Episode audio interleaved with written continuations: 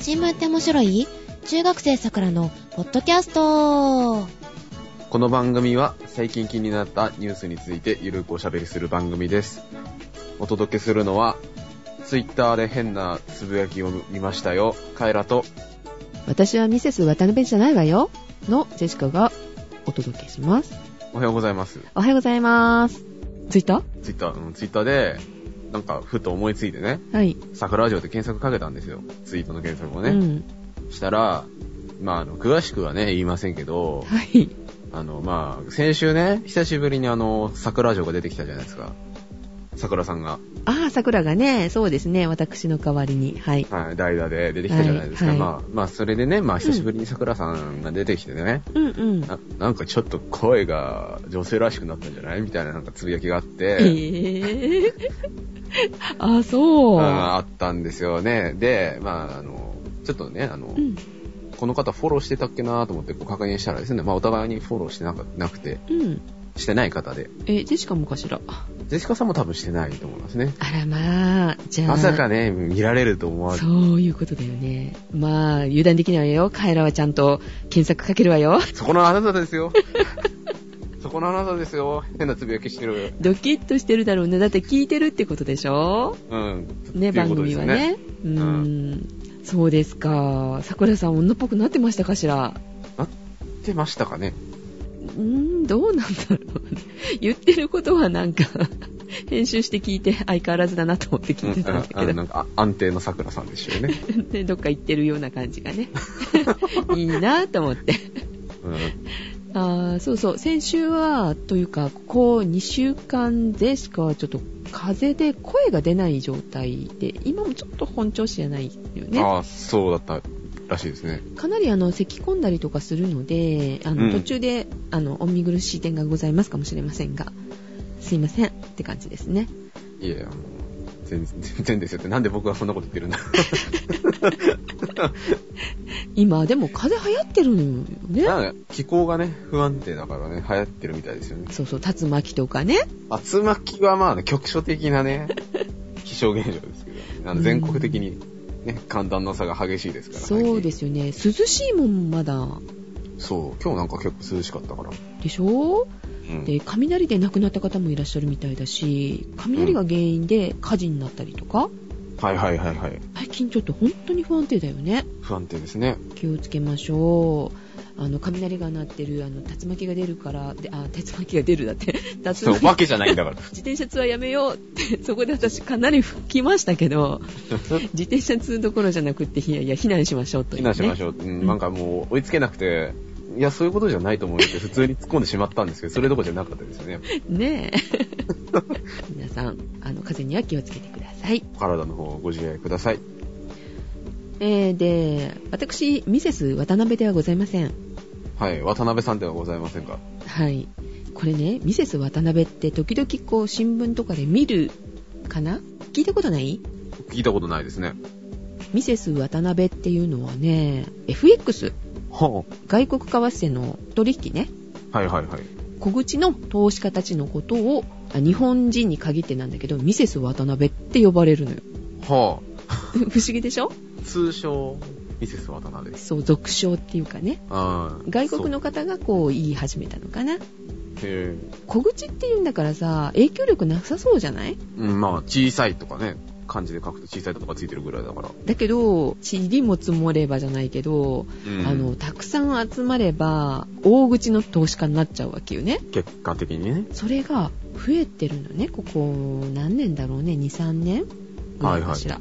はい。それも、お昼休み、うん。ああの、12時とか1時とか。うん、お昼休みに買ったりう売ったりとかしてる人が多いの。ドルとか、ユーロとか、はいはい、はい。サラリー。ーマンだったり、奥様たちだったりとかするんでしょうね。うん。で日本人であの渡辺っていう姓が結構外国の方はよく聞くのかしらということでミセス渡辺と呼んでるそうですよあーな、なるほど。なんか、なんかちょっと洒落た 言い方のような気もするけど、うんなんかバカにしてるような気がしないでもないけどまたミセス渡辺が暴れ始めたぜみたいな。そうそうそう今日もミセス渡辺がねうん。暴れたせいで多分ユーロが安くなりましたですね。本日5月の末、はい。 5月31日なんでございますが、はい。今日のユーロは、なんとはいはい97円、 97円。 100円ね、もう割っちゃってたんですね。割っちゃったんですねそうなんですよ。びっくりですよ。あの、ジェシカもね、今お仕事で、ユはいはいーロとか、ドルとか関係あるんですよ。あ、そうなんですか。うんなので、うわ、こんな安いと、あの、み見入りがないですけど、みた いな。商売上がったりだぜ。へえみたいな。そう。と、今月20日ぐらいでやってた時は100いくらあったから。そうですよね。100円うん台でしたね。 102円とか103円とかだったかしら。うん。でどんだけ損失出すのかなってドキドキしておりますが、はい。ね、早く戻してほしいものでござ います。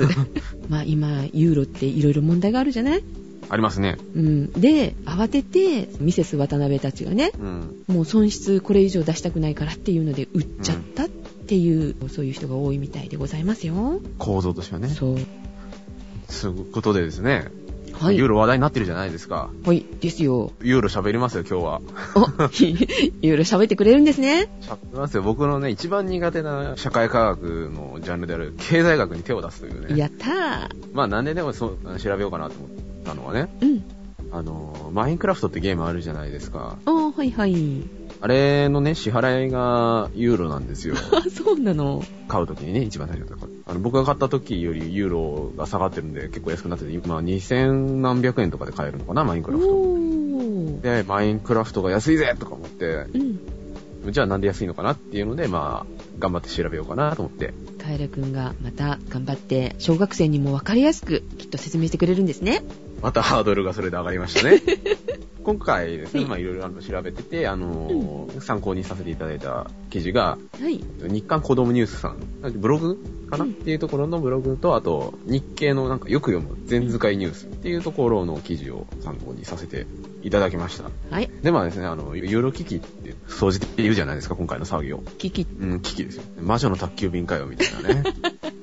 話ですよ。うん、何の危機よってね。ユーロ危機がね、どこからね、ターン発したかという話なんですけど、ギリシャ危機って聞いたことあるでしょ。ギリシャ危機。ギリシャがすごい荒れてるみたいなニュースが一時期あったじゃないですか。荒れてるってあの、みんなが怒ってんの荒れてるっていうか、あの、まあ、あの、ちょっと、あの、やんちゃな人たちがちょっと街中に繰り出してしまってるような状況にああるっていう、なんかニュースがやってたじゃないですか。うん。で、まあ、まあ、ギリシャ危機から、あうの、んターンを発してるんですけど、まあ、そもそもね、あの、ユーロっていう通貨、あれ割と最近にできましたよね。あうん、最近ですね。まあ、99年から導入されたんですけど、うん。この通貨の特徴的なのはですね、はい。まあ、あの、言うまでもないかもしれないんですけど、はい。あの、いろんな国で、あの、使用されてるされてる単一通貨っうん。ていうのが、まあ、大きな特徴で、はい。で、まあ、あの、EU っていう、あの、ヨーロッパ連合の組織があるじゃないですか。はい。で、まあ、あの結局ですね、ヨーロッパって、あの、昔から、あの、揉めに揉めてて、うん。もう嫌な、嫌だったんですよね。あの、ヨーロッパの皆さんは。あ揉めるのが、揉めるのが嫌だった。国同士で、あー、国同士でね。はい。世界大戦やらなんやら、ちょびひげのおっさんが出てきて、なんか、ね、あうの、ん第三帝国だとか言って、大暴れしたりとか、もうそんなの嫌だと。でもうね、みんなで一つになろうよっつって、あのうん EU を作って、じゃあ次は経済も一緒になろうぜっつって作ったのがユーロなんですけど、うん。で、EU 自体の加盟国が27カ国あって、はい。そのうちにあのユーロを使ってる国は17カ国。うん。必ずしも EU 加盟してる国がみんなユーロを使ってるわけじゃなくて、うん。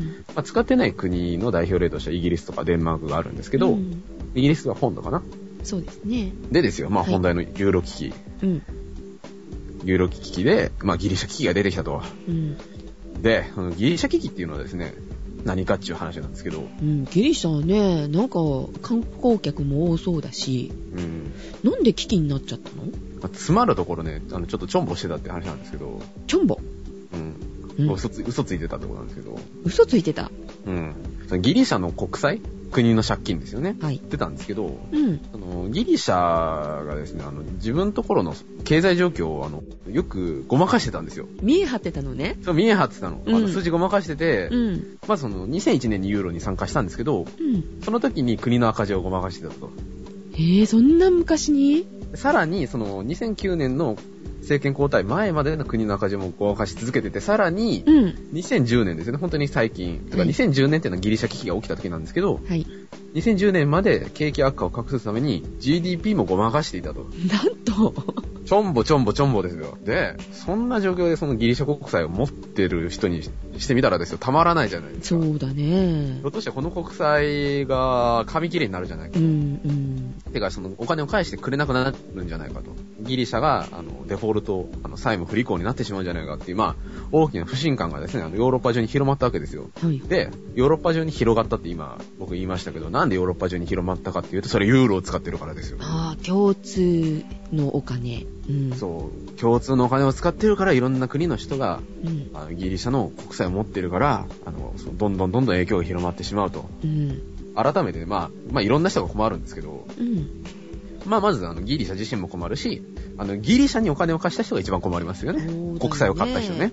で、まあ、こっから、あの、連鎖反応が起き始めるんですけど、うん。さらにですね、あの、EU の他国もですね、あの、同じようにですね、お前もま、ちょろまかしてんじゃねみたいな、こうふ、わけのわからない不信感を持たれて、その国の国債が売れなくなると。で、その EU の各国の銀行はですね、また同じくあの各国の国債を持ってるから、また困るんですよ。うん。で、その結果、その銀行のお金がなくなると、銀行がお金を貸してくれなくなったりとかですね、ほ期限前までにちょっと早く返してくんねえかって、貸し剥がしって言うんですけど、う。はい。そういうことが始まると。お金ないのに困っちゃうじゃない。返せって言われても。そう。だから、あの、EU の各国の企業は困ると。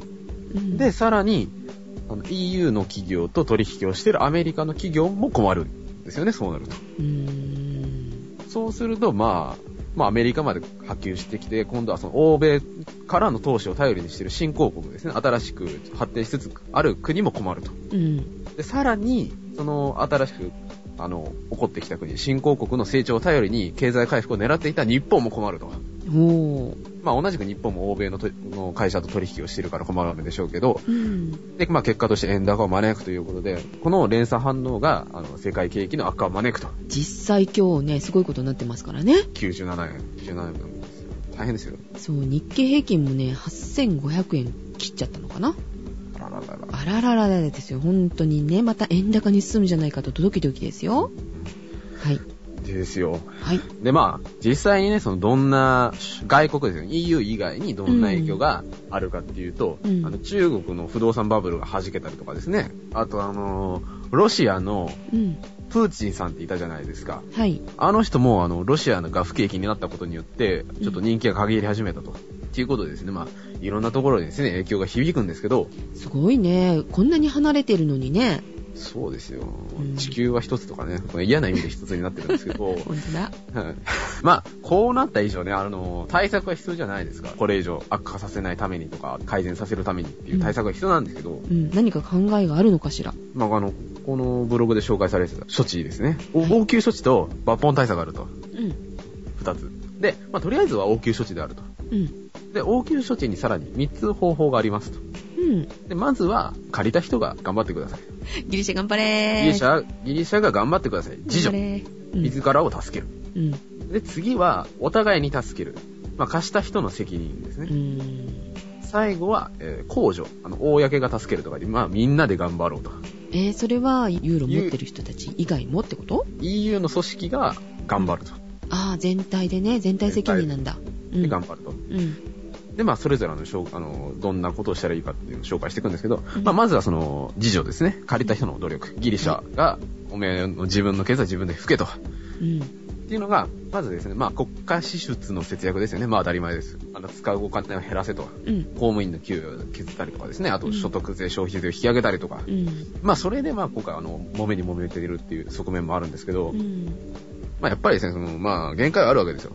あどうだろうの、ね財布の、財布の紐を締めたところで。締めすぎるとさ、今度そうそう物を買わなくなってっていうね、うん。負のサイクルになってくそう、るまよた、ね。またよくよろしくないと。で、まあ実際問題、経済成長率はうんマイナスで、しかも失業率も16%もあると、ギリシャはす。ごいね。うん。あやっぱ限界あると。うん。で、まあ次は貸した人が頑張りましょうと。貸した人が頑張るっていうのは、ギリシャの借金を半分帳消し、帳消しにしましょうおお、いいな。 と。恐ろしい手段ですよね。はい。で、まあ、総額3500億ユーロ、30兆円かな、あるんですけど、はいまあ、そのうち10兆円、1000億ユーロを帳消しにしてあげますと。まあ、この3500億ユーロっていう借金のうち、えっ、と、民間投資家が持つ国債は2000億ユーロほどあるんですけど、うんまあ、以上ですね、まあ、そういう話にはなってるんですけど、まあ、それでもきついから、もうちょっと負けてくんないですかっていう交渉を、まあ、投資家の方と交渉はしてるらしいんですね。うんで、まあ、ただですよ、帳消しってっていう話ですよ。ただ、その、投資家目線からすると、うんまあ、踏み倒すのも良くないけど、まあ、一部でも確実に帰ってくる方がマシであると。っていうので、まあ、互助、お互いに助ける。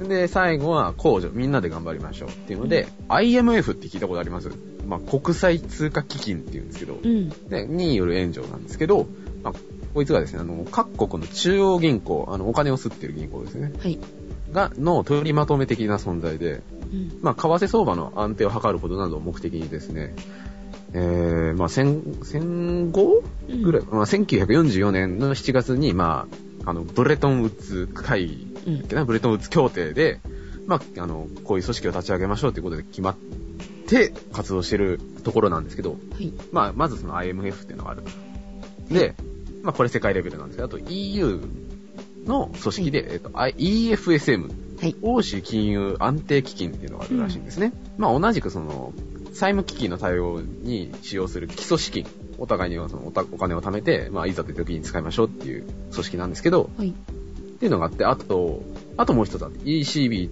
欧州中央銀行、うんユーロを扱ってる銀あの中央銀行ですね。はいまあ、この3つが頑張ろうっていう話なんですけど、うん控除の支援方法としてですね、あの、借りた人にあの、お金をあげると。うんで、まあ、あの、債券を、あの、どうにかすると。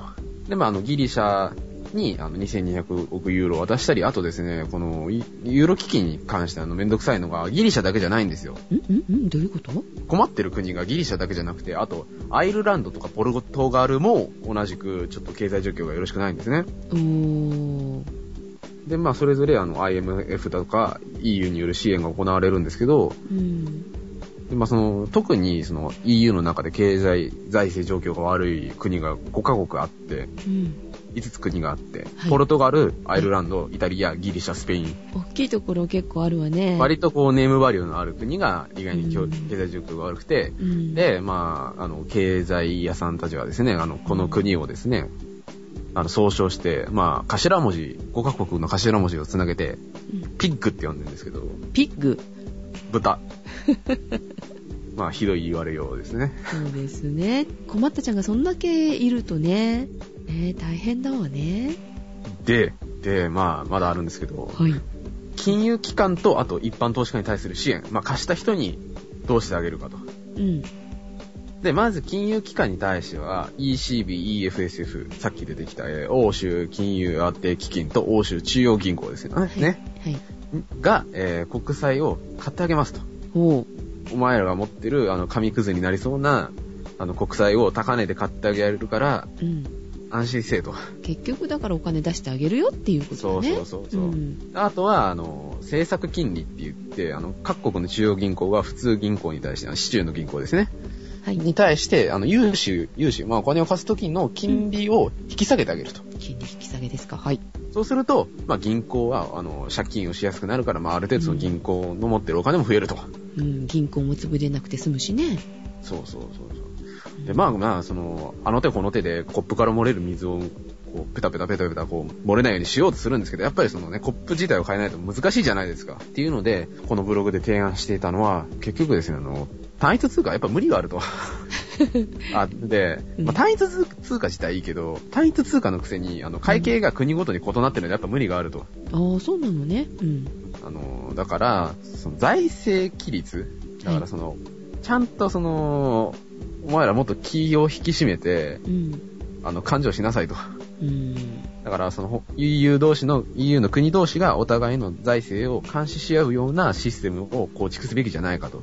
うんうんまあ一応、そのなんか、あの、EU を作りますっていう時に決めた条約の中に、その罰則規定みたいなのあるらしいんですけど、あのほう実際問題役に立ってないらしいんですよね。そうなんだそれはいなんかね、なんかあの、フランスが踏み倒したみたいな話らしいんですけど、ちょっとそこら辺よくわかんないんですけど、まあう、んあの、まあ、改めてその、制裁も視野に入れたちょっと厳しい、あの、財政規律の必要性があるんじゃないかと。っていうのと、あと、ユーロ圏で共同債を出すと。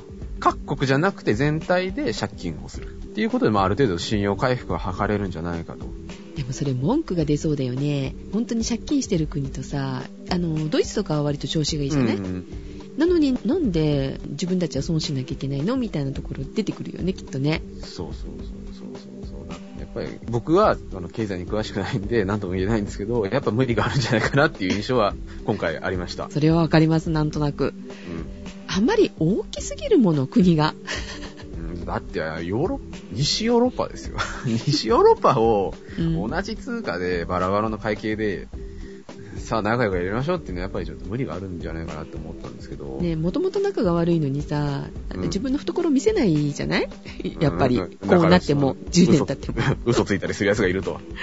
ねそういうことだよねそう。で、その嘘ついてる奴ね、うんギリシャですよ。嘘ついてた人が、うんはね、あの、これからどうなるのかっていう、あの、記事があったんですけど、ああユーロからあの脱退するんじゃないかっていうそう話そだようねそうそうそう、あの、ロイターの記事なんですけど、うんはいまあ、あの27日、今月の27日に、あの、はいイタリアの、割と大手の銀行の会長さんがですね、はいギリシャがユーロ圏を離脱する確率は50%以上の見方を示したと。うんまあ、おさらばするんじゃないってよ。なんか写真見たらちょっとなんかすごいあの、ちょい悪親父みたいなおっさんだったんですけど、その人はきっと、うん イタリアですから。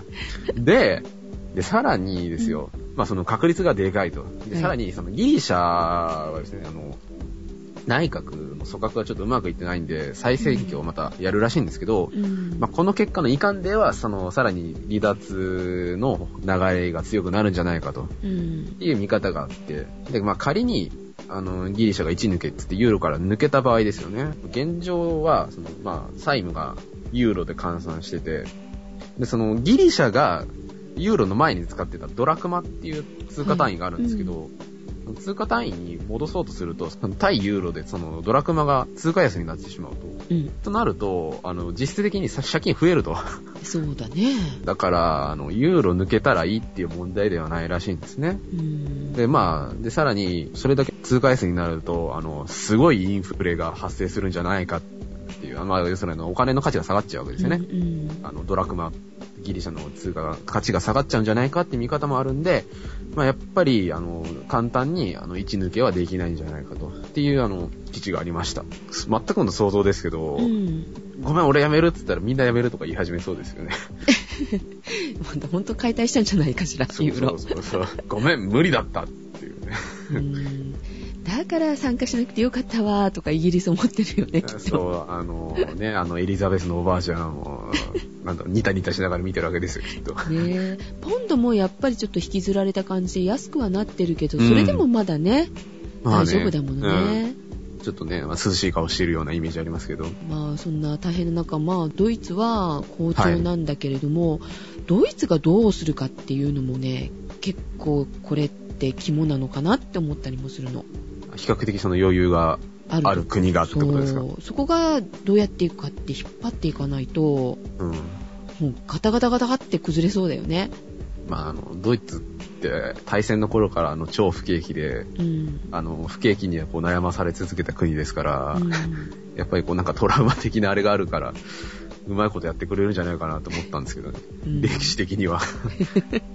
そうだねその今回もね、あの、二の鉄は踏まないみたいな。うん、あの、お買い物行くのに、あの、第八車に札束を山ほど乗せるような真似したくないと。こぼれていくよ取られていくよそうってね。なかなかね、頭の痛い話ではあります。日本もね、全然関係なくはないですからねう。ん。思いっきり影響食らってますから。どうなりますやら。戦争が起きなきゃいいと思います。うわー、そこまで行きそうですかね。ドキドキ。はドキドキ。